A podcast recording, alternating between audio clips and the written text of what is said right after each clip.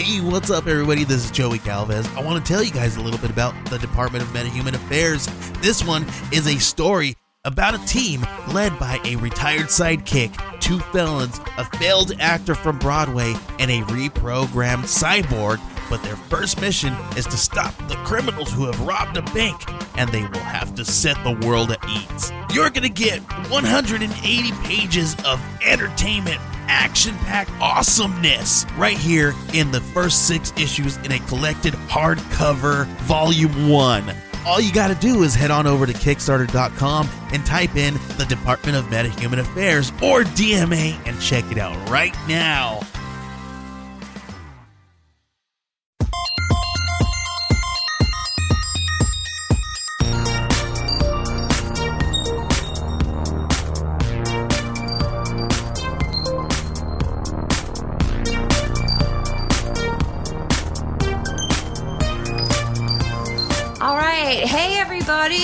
Welcome to Acts of Pod.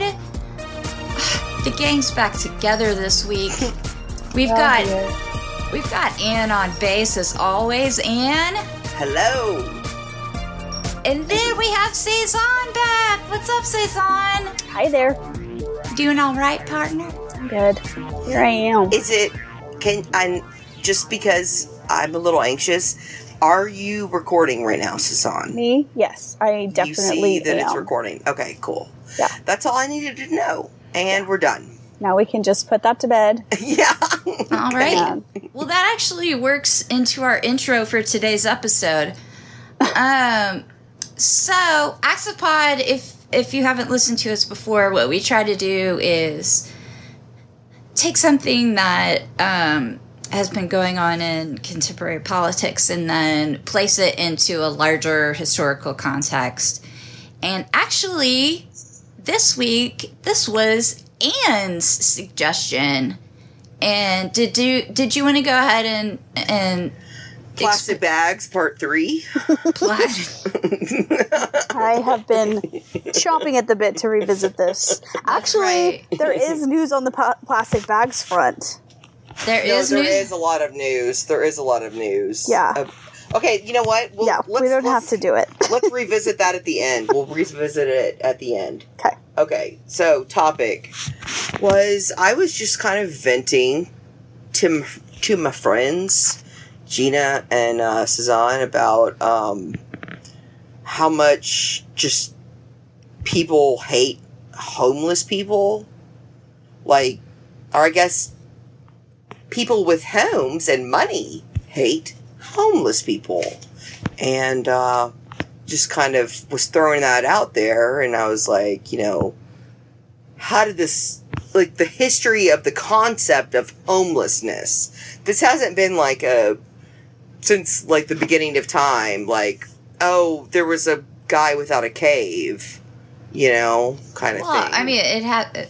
Okay. Yeah. I mean, historically, there have been it, yeah, homeless people. Right, right, right. But I meant like the, the how it's developed over time, like the idea of like what it means to be homeless and like how did people view you and where did you live and this and that and you know in modern times with this level of industrial urban development homelessness is has a new sort of meaning or outcome. I don't know. You, do, you, do you see what I'm saying? Like For it's sure. one thing. It's one thing to be like a like a transient peddler in 1500s England. It's Right. another thing to be living in a homeless community in San Francisco in 2018. Right, right. Or like a, you know, a 1930s rail car rider, Sure. you know, with a knapsack tied to a stick. No, I just I just Pickwick. thought of Pee Wee's Big Adventure. That's one of the best okay, sorry. So, um, which I think again was one of the strongest allegories for, for homelessness in America. well, if not that, um, you know, a loner and a rebel Um, yeah. that couldn't couldn't be tied to the rules and regulation of a modern capitalist society. Uh, you know, I mean, like Jack Kerouac. sure, he was the on the road. Pee Wee was Herman, road. Jack Kerouac. yes, Who do I like better? Pee Wee Herman. I, I totally. mean, not even a close Hands down. All right, so Gina, get us centered. Okay, all right. So, uh, I guess the tie-in is that uh, what you do hear a lot lately in the modern gun debate is that we don't have a problem with guns. We have a problem with mental health, right? So I thought it would be important for us to look at historically how we have treated mental illness in America over the past century and you know see if there is in fact a relationship between um, those two issues and if there were any room for improvement in our treatment for the mentally ill Mm-hmm.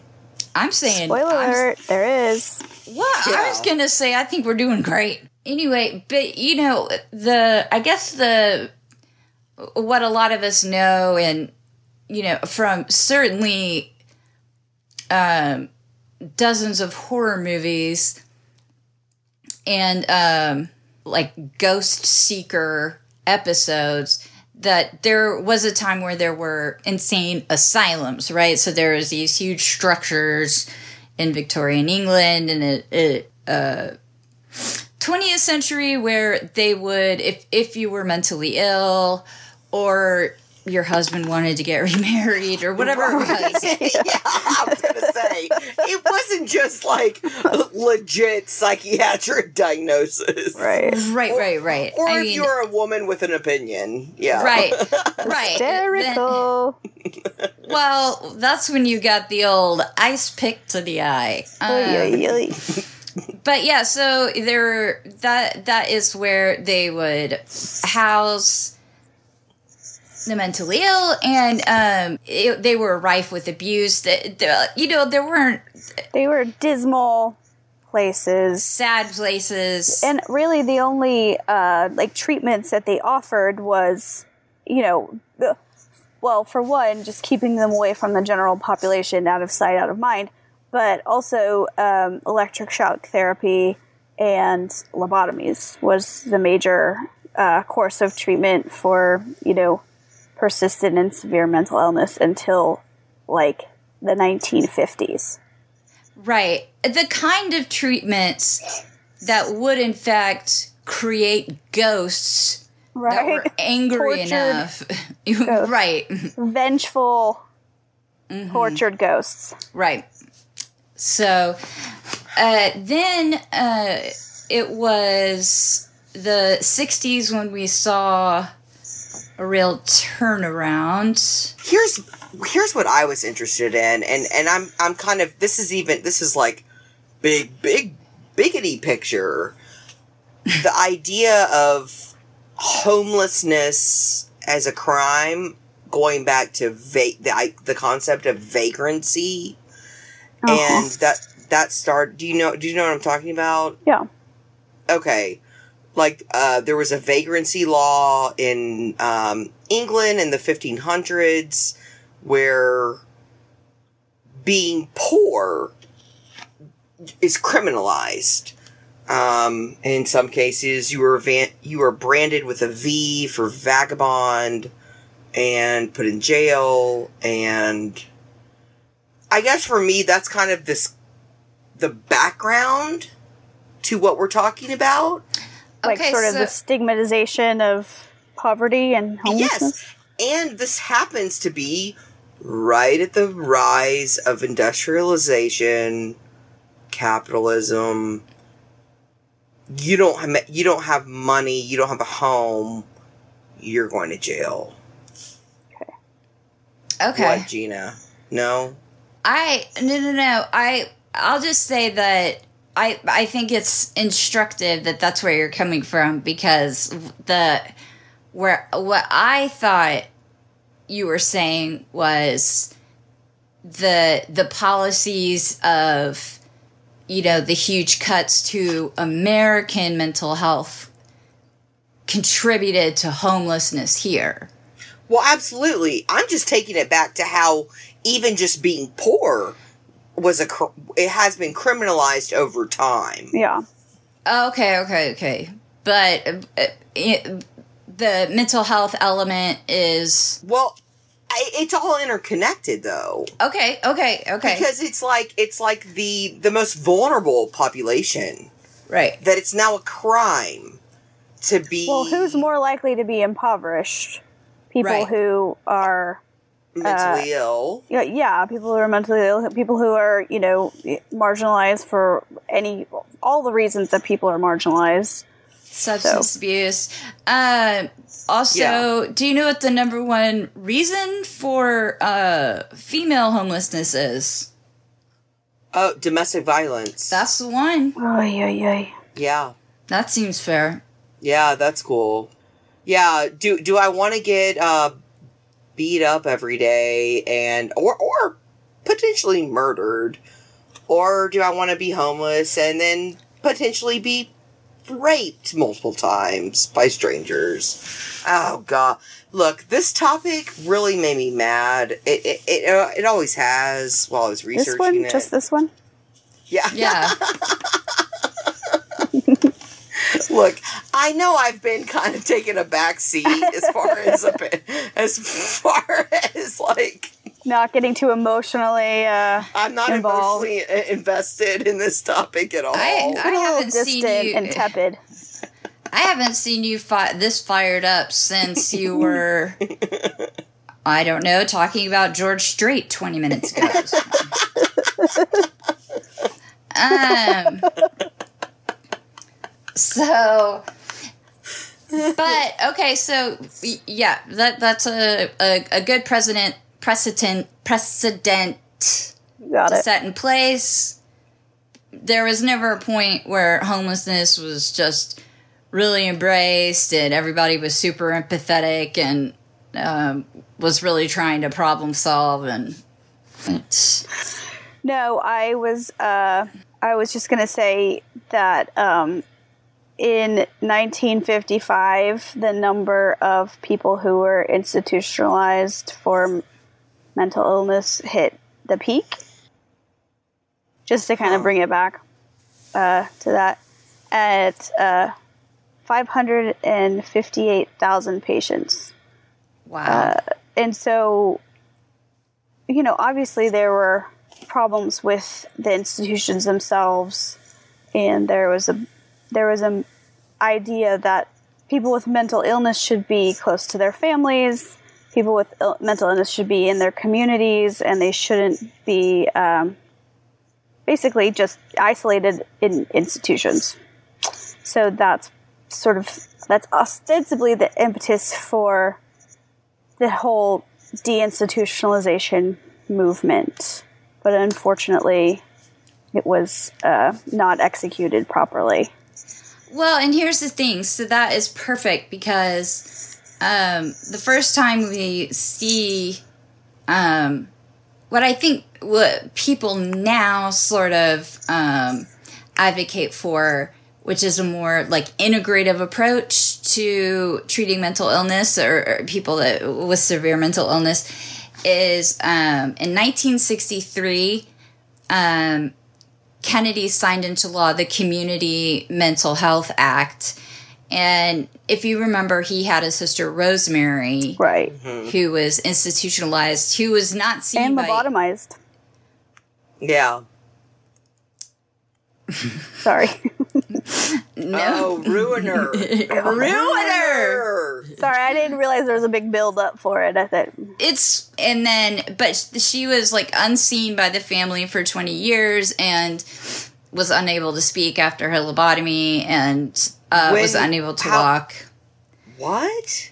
Yeah, her leg Well, was don't permanently. gloss over it just because lobotomy was mentioned, because I don't know any of this.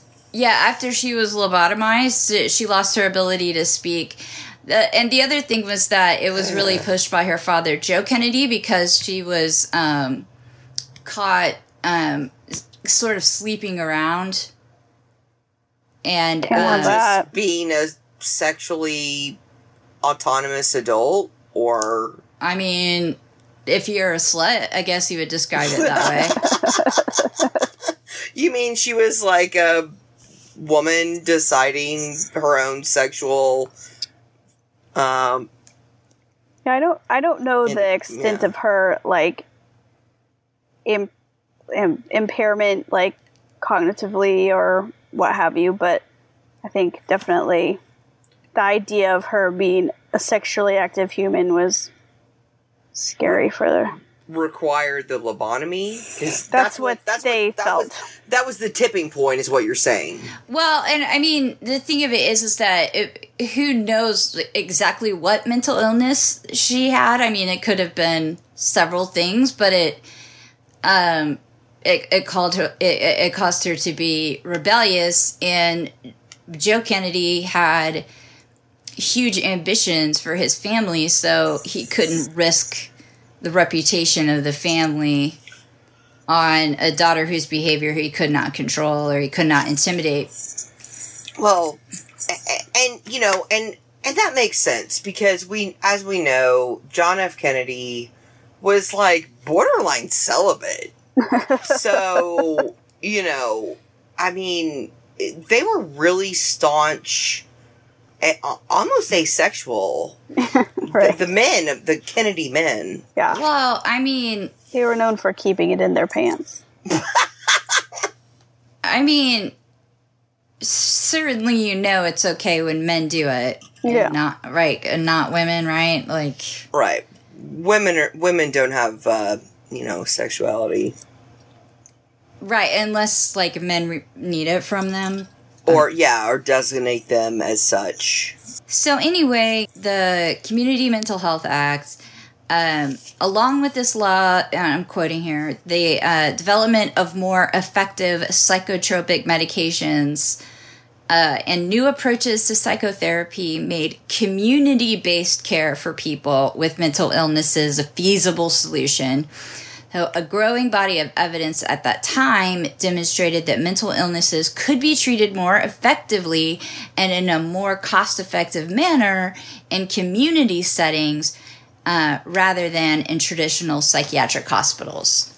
And so that that was like a, a like a huge shift in treatment where you know like Cezanne alluded to earlier like there were there were finally like psychotropic drugs that were actually helpful in treating a lot of diseases and rather than just putting somebody in an in an institution if they could you know make sure that they were getting psychiatric care and making appointments and had a place to live and but still got to participate in daily life that it was better off for everybody it was better off for them and it was cheaper in the long run. So um, but that was like a really dramatic shift from the you know the previous just institutionalized and lock away from ever and also like separate from friends and family and isolate and Did you f- come across any research uh, uh, coming from like the mental mental illness or you know dealing with um, trauma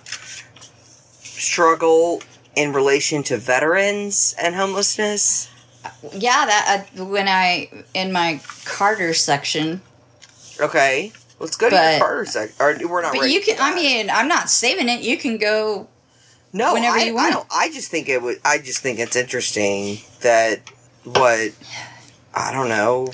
Uh, what it, I don't know what year this is from. Two thousand nine. Veterans represent twenty to twenty five percent of homeless people. oh god Oh wow, that's that's So- a shame So you know, let's make America great again. yeah You know, Mhm, mhm, well, let's be really patriotic and keep out immigrants because we're we need to take care of our own first. And those are the ones that don't kill themselves. Sorry to t- I'm sorry, but it's true. I'm I'm taking it down. I need to it there's something about mental illness and veterans, homelessness. It is so depressing. Yeah. why What part? Is it the part where their country has turned their backs on them? that part of it. Where they put their life, where they're a 19 year old kid getting dropped off in Vietnam and have to serve four terms and watch everybody, all their friends get blown up. Like, Is it the state of living in a perpetual nightmare where even in sleep they're not granted the freedom from absolute terror? yeah, Is that the part that makes you sad? yeah, Or? yeah, like living in Jacob's ladder. But like they Is it the fact that they hurt the ones they love the most and And if they were to actually talk to anybody like their superiors about their experience, that they're often shunned or mocked. is it that there's no funds for supporting their mental health after they come back? Yeah, it's pretty. It's pretty dark all the way around. I would say I, uh, everything, everything you mentioned so far, anyway. So one month prior to the election of Reagan, President Carter had signed the Mental Health Systems Act, and this was after um, he had done a report. Uh, he had done something called the Carter Commission. Essentially, they collected a lot of data and you know put a commission together to see like how best to serve the mentally ill and to serve the community in that way. Uh, the report endorsed. Uh, this is a quote. The report endorsed a federal program designed to encourage the creation of new community mental health services, particularly in underserved areas. It was imperative, therefore, that a national priority to meet the needs of people with chronic illness be established.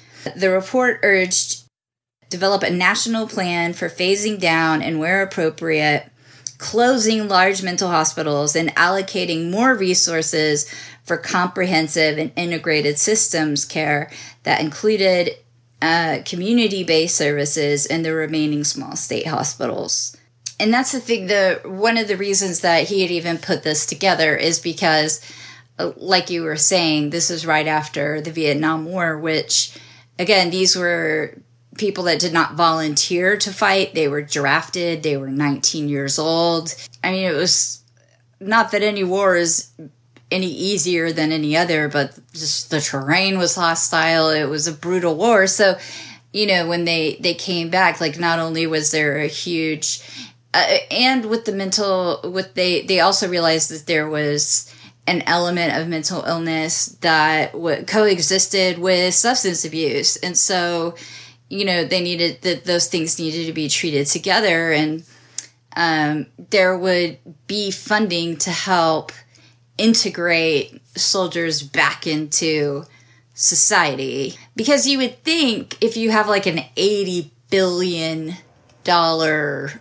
budget for the military that some of that money if if you do love the vets as much as you say because enough to where you are furious if somebody kneels during a football game. Mm-hmm. God, they don't give a. I- God, they don't care. but if you could if you could apply that same oh. amount of fury to the fact that there are vets coming home that are trying to work through trauma and PTSD and you know they are returning to friends and family who have not had the same experience that they've had so Yeah. they're greeting them as if they're the same person but they're a completely different person and it's a very isolating experience I um, I have a childhood friend, like and like childhood, childhood, like who came back from serving a couple of terms, killed himself. oh no But I'm just saying, like, once again, like what you were talking about, kneeling at football games. Ah, it's so unpatriotic. Meanwhile, you've got, I mean, and this is a kid, like, went to college and, like, moved up in the ranks and stuff. Like, a smart white kid, you know, like a privileged person. yeah Where were the resources? Where was the help? So to be clear, you want us to know that because he was white, he's better than most kids. Oh God. no, I'm saying I'm talking about privilege. Yeah, I got that. Wait, did did it sound like I was talking? I was being. Wait. Well, I mean, I understood what you were really trying to say. I think our listeners did too. Oh God! Wait, did it I'm, ju- sound I'm joking. I'm joking, Oh, and God, I'm just trying because- to work you up. Obviously not. Oh God! Because if people don't understand, by no, now, they un- they understand, and I'm sorry. I was I was poke I was poking the bear. Okay, okay. I was like, wait a minute, wait a minute. No, yeah, I Did know, I know, come I know. across? God, What? Yeah, it's uh it's been pretty bleak so far, so I'm trying to insert any banter or how what about you, Cezanne? What is there something that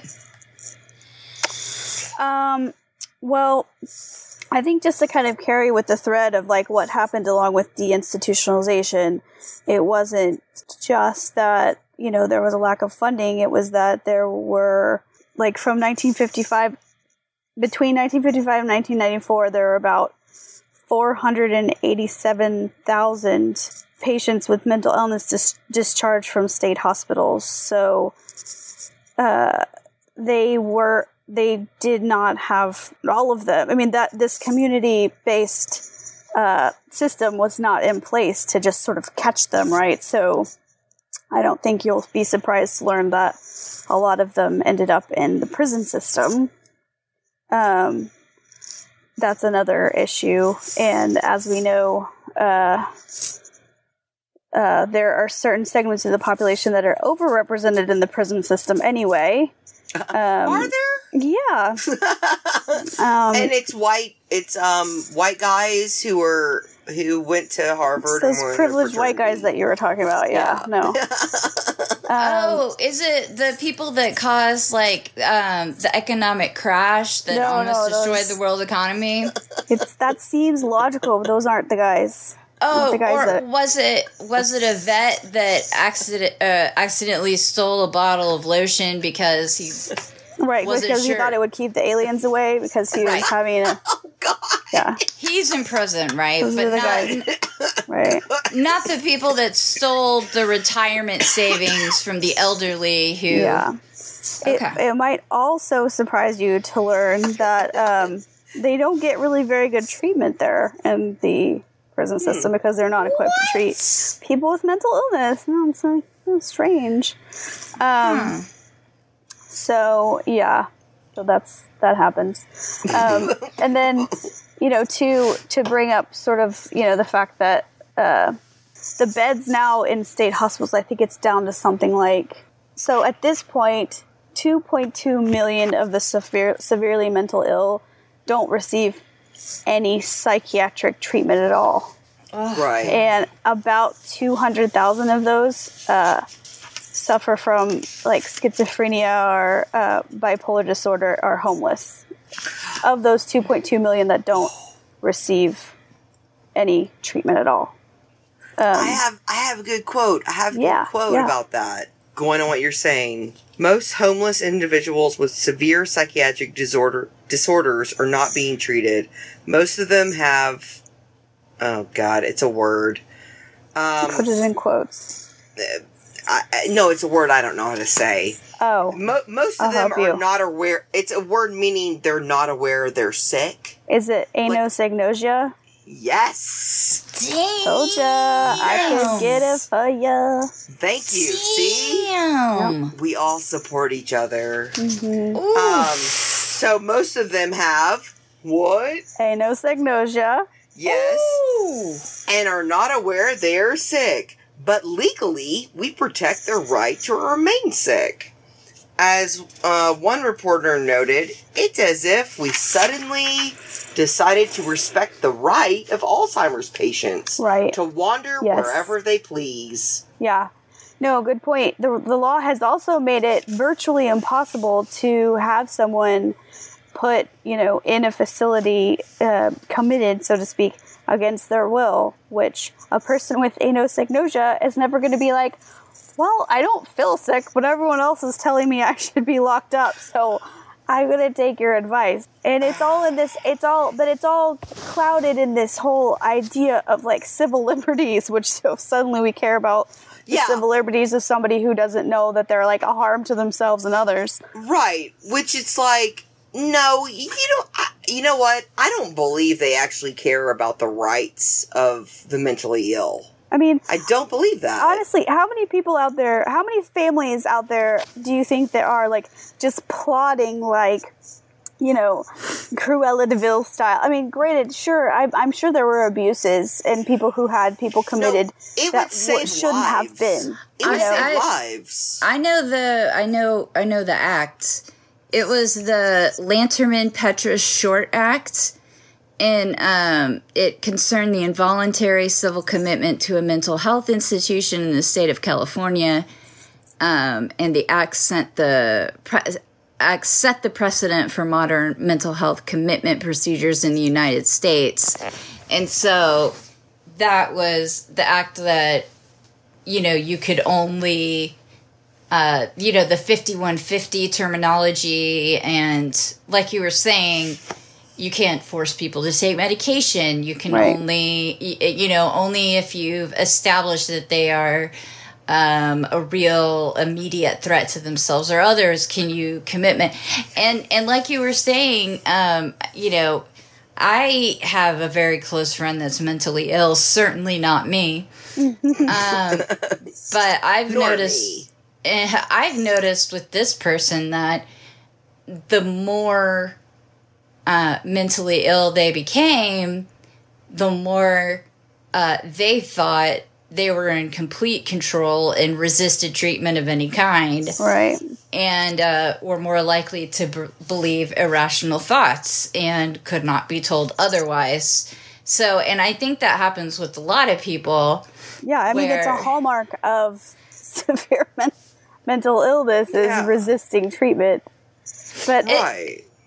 go and like and like you know and we were talking about again like those victorian scenarios where somebody just wanted to like take up with their mistress and they'd put their wife in the loony bin or you know there were those sort of things or, or you know uh, a, a family didn't want their reputation ruined so they put their daughter in the loony bin and or they wanted somebody's money, and so they put their elderly, you know. Yeah. But the thing of it is, is yeah, it is a really like it's a very tangled, tough issue, right? Yes, obviously you have to respect people's autonomy and whatever. But you know what's not going to solve it? no funding for mental health care whatsoever, like so that there can be procedures to figure out like a, a a reasonable way to go about it. Like a, and I'm sure that there is protocol, but it's just like maybe just throw a little bit more money at it at the people who are like sort of experts on it. Maybe a little bit more research and funding, and uh, staff. Well, to, well, to go back to my um, bullet points. So the beginning of the end was, like we said, with the Carter. You know, he put this commission together. poor, poor Carter. Yeah. Yeah. Seriously. Uh, the ink wasn't even dry when Reagan came in. Tossed it out, obviously. Tore it all down. in 1981 under the Omnibus Budget Reconciliation Act, he um, cut federal mental health spending by 30%. And oddly, and so, and then in 1984, an Ohio based study finds that up to 30% of homeless people are thought to suffer from serious mental illness. Then, oh, again in uh, 1985, 11% of community mental health agency budgets. In 1985, federal funding drops to 11% of community mental health agency budgets. Does that make sense? Yeah. So they're left scraping up to to make up for those budget deficits, and uh, and some of them are closing. Right. Okay. So then by 2000, so uh, I mean, as you can see, this is sort of in free fall, and you can see like these direct correlations between, you know, homelessness and jail. So in 2004, studies suggest approximately 16% of prison and jail inmates are seriously mentally ill, roughly 320,000 people. And this year, there are about 100,000 times as many seriously mentally ill people in jail and prisons than in hospitals. Oh yeah, So, yeah. It's a it's a crime. I mean, do you think somebody that was seriously mentally ill, if given a choice to receive treatment in a comprehensive and integrative environment or jail, do you think that they would choose like um, housing and freedom and therapy or um, getting beat up Well, every day in jail or I don't know? but if they're unmedicated, like I'm just thinking about like how do you, how do they even know what to decide? Like I'm Yeah.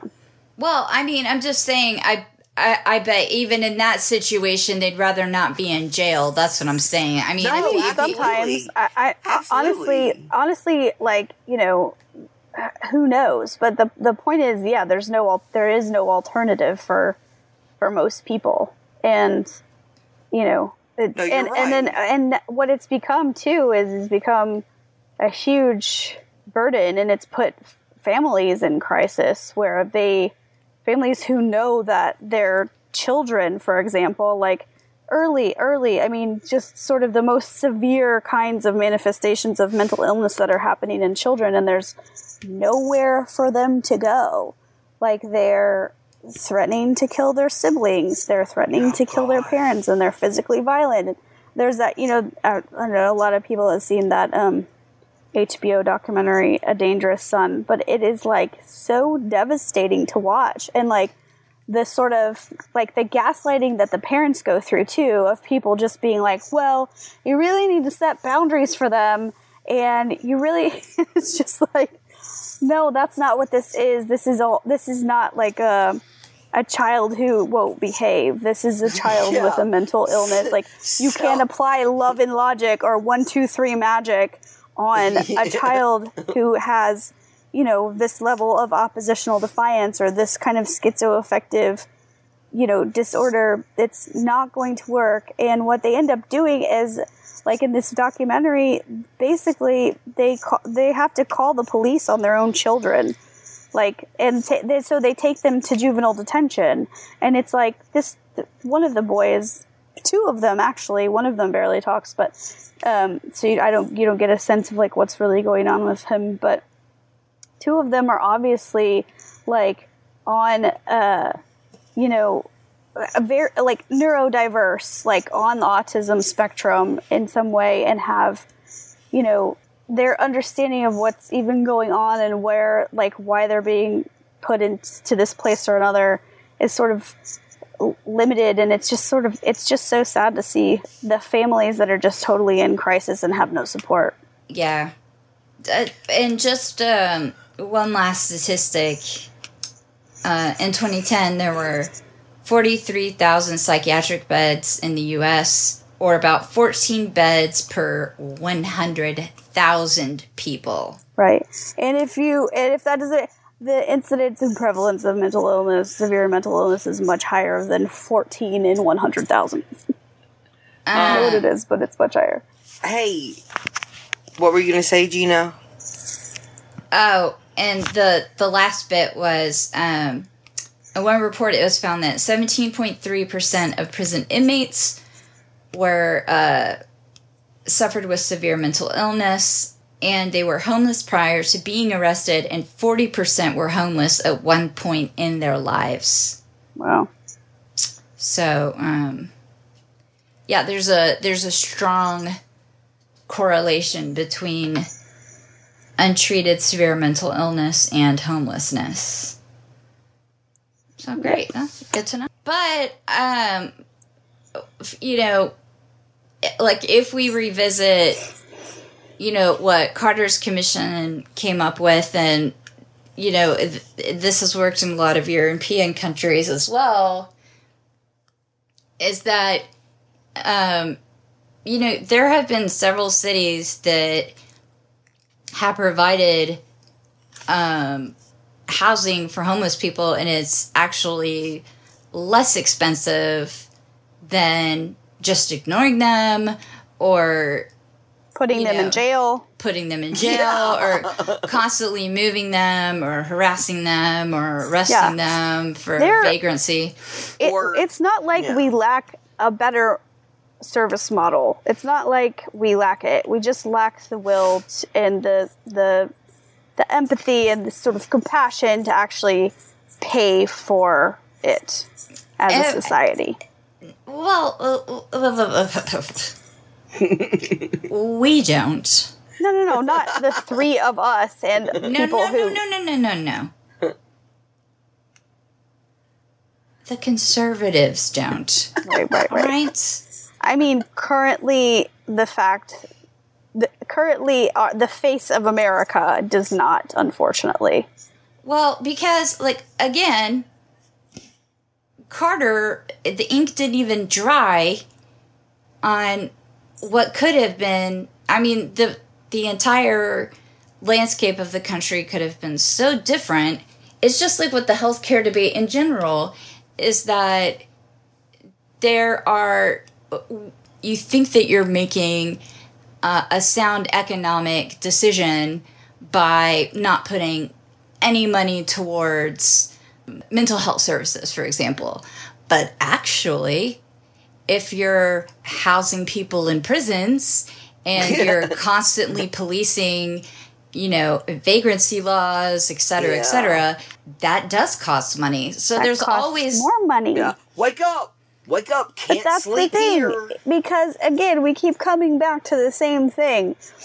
It's actually not about, it's not really about whether they're spending their money appropriately. It's not about being, it is about being fiscally conservative, but it's not about being fiscally smart. It's about getting people to vote for you because you have the right stance on something. if they were, uh, you know, again, with every debate there is about guns, and they talk about how the, you know, the mental health system is a shame, as if they're not entirely responsible for it, but whatever. Right, yes. Yeah. Um, you know, it would actually, it would actually be, um, more cost effective Yeah. to offer these integrative community based resources for people to get again cost effective psychiatric care therapy medication uh, housing and you know that's the thing it's like they can offer housing on the condition that you take medication and make your appointments you know and like that sort of thing Yeah. Yeah. I, I just don't understand how the public good, how like walking down the street and how, why, why can't you just want everyone to be okay? What's with all this hate? Okay. yeah. and now look, I could go into another Bob Marley Please, song. please do. What's with with Desolation Row? No. What is there a Springsteen song that talks about disenfranchised and unloved Americans? Born in the USA. It I mean- actually is. That song's about. Yeah. I mean, I, I really can't feed you any more chances at comedy here, Anne. So I'm just gonna get I'm just gonna give up. I mean, every single artist you listen to talks about the forgotten man, and if you can't come up with something, I don't know. yeah. I Neil mean, Young, Yeah, that know, other I'm alcoholic. Oh, Oh, man, take a look at my life. I'm a lot like you. um, oh God. But and again, I think we've this is a thing that we've like um, hit on before, which is it's not even about doing the right thing. Let's say you don't like the right thing. Let's just say you want to save money. Yeah, let's don't just care say you're cheap. Yeah, let's see yeah, let's just say you, you, you know maybe you do just hate people that are homeless and or having mental illness. Okay. Yeah. I mean, granted, you're probably a psychopath, but that's fine. Just I'm not here uh, to just judge for you. prag- pragmatic sake. right you know if if you want a bargain, I'm like, this is like the the the Costco of public policy. Yep. We can happen to do right by people who are underserved, and at the same time, And spend less. we'll spend less in the long run. Yeah. So, Pinch those pennies. oh yeah. Oh, and also, uh, we uh, on a on a final note, old Scott Pruitt. Yeah. Oh. Oh. Finally done in. He's been one of our faves. Ooh, I mean, What are we gonna do without him? it, it's so hard to say goodbye To to yesterday. And I'll make with it a Oh my god. To bring my used mattress out of the rain. Oh my god, what a weirdo. So But- weird. Thankfully, guys, and again, if you're anxious, they're replacing him um, temporarily anyway um, with the coal industry lobbyist. Yeah, so Sure. Yeah. The environment well. is going to be fine. Well, he'll be even slicker and even more effective about destroying environmental protection. So So, I mean, he knows he's a Washington insider. He is a lobbyist for a dying industry. Yeah. um, no, I mean, why wait for the sun to burn out to destroy the world? You know, like, That's going to take uh, literally billions of years. Oh, we were gonna. That reminds me. Sun destroying the earth. Oh. Plastic bag. There you go. Circle back. oh, oh, it okay, was let's back go in back. the news, real quick. Suzanne, Mhm. what did you want to say? Oh, well, yeah, the Texas Supreme Court just Mhm. said that it was uh, not legal for a city to have a plastic bag ban, so we can all we can all uh, welcome back the plastic bags in our grocery stores here in Austin Yeah. and all- and all over the all over the state. Well, yeah, I think yeah, wherever they wherever they are, and you know, and and, and it's um, you know, it's it's the right of plastic bag makers and people. You know what they should do? Like with every plastic bag, they should give you like a dozen of those um, six pack rings, Yes. like as a free gift. And plastic straws for turtle nostrils. Right. And you can just Oh, dump them in your nearest water source. Oh, Yeah. and like the little seal with the with the little ring Oh, that's I cut know. into his neck. Oh. Oh my god. it's fine, guys. It's going to be fine. Everybody's cool. We're all everything. Look, vote We're- Yeah, we're gonna Um, look. We're gonna go watch Xanadu, and um, just try to forget. That's right. wow, it's it's been a real downer. Sorry about that. Uh, but you know, life's kind of been a downer. Not gonna lie. I feel like, you know, uh, there was a time where I was like, this pendulum, you know, we're just getting real close to that that apex and we're gonna come come right back. Nothing And, stays uh, the same. Nothing stays the same. Yeah. I've been reading a lot of um, Oh, Mr. Rogers quotes and uh, quotes from people who lived through fascism. And, yeah. Uh, okay, good. This you know. sounds good. Yeah, and there's um, a lot of hope to be had if you can hang on to it and not let it slip through your claws.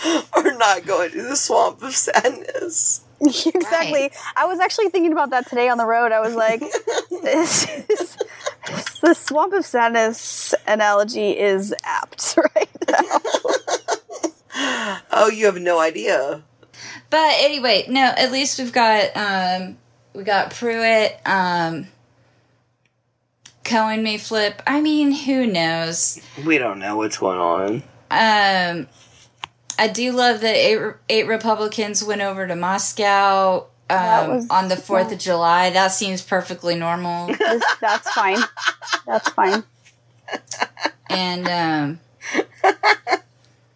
uh, before Trump had. So, but, um, Things perfectly normal. Hey, they brought out the DNA tests to uh, try to reunite those uh, refugee children with their parents after they, you know, separated them. So yeah, that's Yeah. great. Except that we realized it was closer to four thousand than two. You know, you know what? Okay. Gina, we're doing the hopeful thing. Remember? We're hoping. You're right, guys. You're right. Um, Um, yeah. it's going to be fine. But here's the thing: if you know, guys, like um, wherever you are, whatever small town you're in, you know, support the Democrat. Uh, the, I'm sorry, that I did not mean to say that. I was just trying to say candidate that best reflects your values. Um, and uh, you know, there's a lot, a lot of women running. There's a lot of progressives running. You know, let's whatever you need to do. If you need to give rides, if you need to pass out flyers, if you need to do a fun run dressed as Beto, I don't know. but um we gotta, you know, get people registered to vote and vote and and just get really involved in the process. and that goes back to uh, honest and there is a link to homelessness like because you don't have to have a home to vote but Oh. unfortunately homeless don't get to vote a lot of times Okay. All right. Well, um, sorry thanks for that. that was a Uh. horrible segue i'm Uh. sorry oh God. On a bright note, on a bright note And that reminds me, have you ever pooped in a plastic bag because you were homeless? Look, our listeners come back. They come back because they know we're honest. They know we are gonna sing at some sing. point. We're gonna sing at some point. At some point, I'm gonna ruin everything. and I'm gonna tell it like it is. and um, uh, yeah, All right. Well, um, uh, glad to see everybody back this week. If you want to um, talk with us, uh, or suggest a topic. How about that? yes, yes, of course. I'm not guaranteeing we'll go with it, but No, it's an absolute guarantee. It is a contract signed in blood. Anne is it is guaranteeing it. Um, but I would love to hear some ideas. Yeah, we'd love to hear some feedback. I mean, we would appreciate it being positive. Gentle. Um, uh, but we are on Twitter at Axopod. We're also on Instagram at Axopod and Axopod at Gmail Facebook. and Facebook. That's right, Axopod on Facebook. Axopod at Anne's butthole. So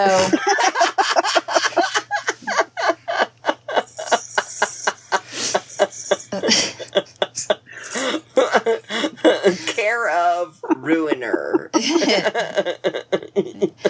so anyway, it was uh, th- it's good to see you guys, and um, you know, hope to see you next week.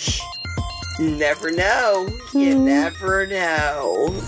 It's a surprise every time. That's right. That's right. Um. Okay. Cool. Okay. All right. Okay, bye. Bye, buddies. Bye. Bye. Bye. Bye. I'm gonna stop recording.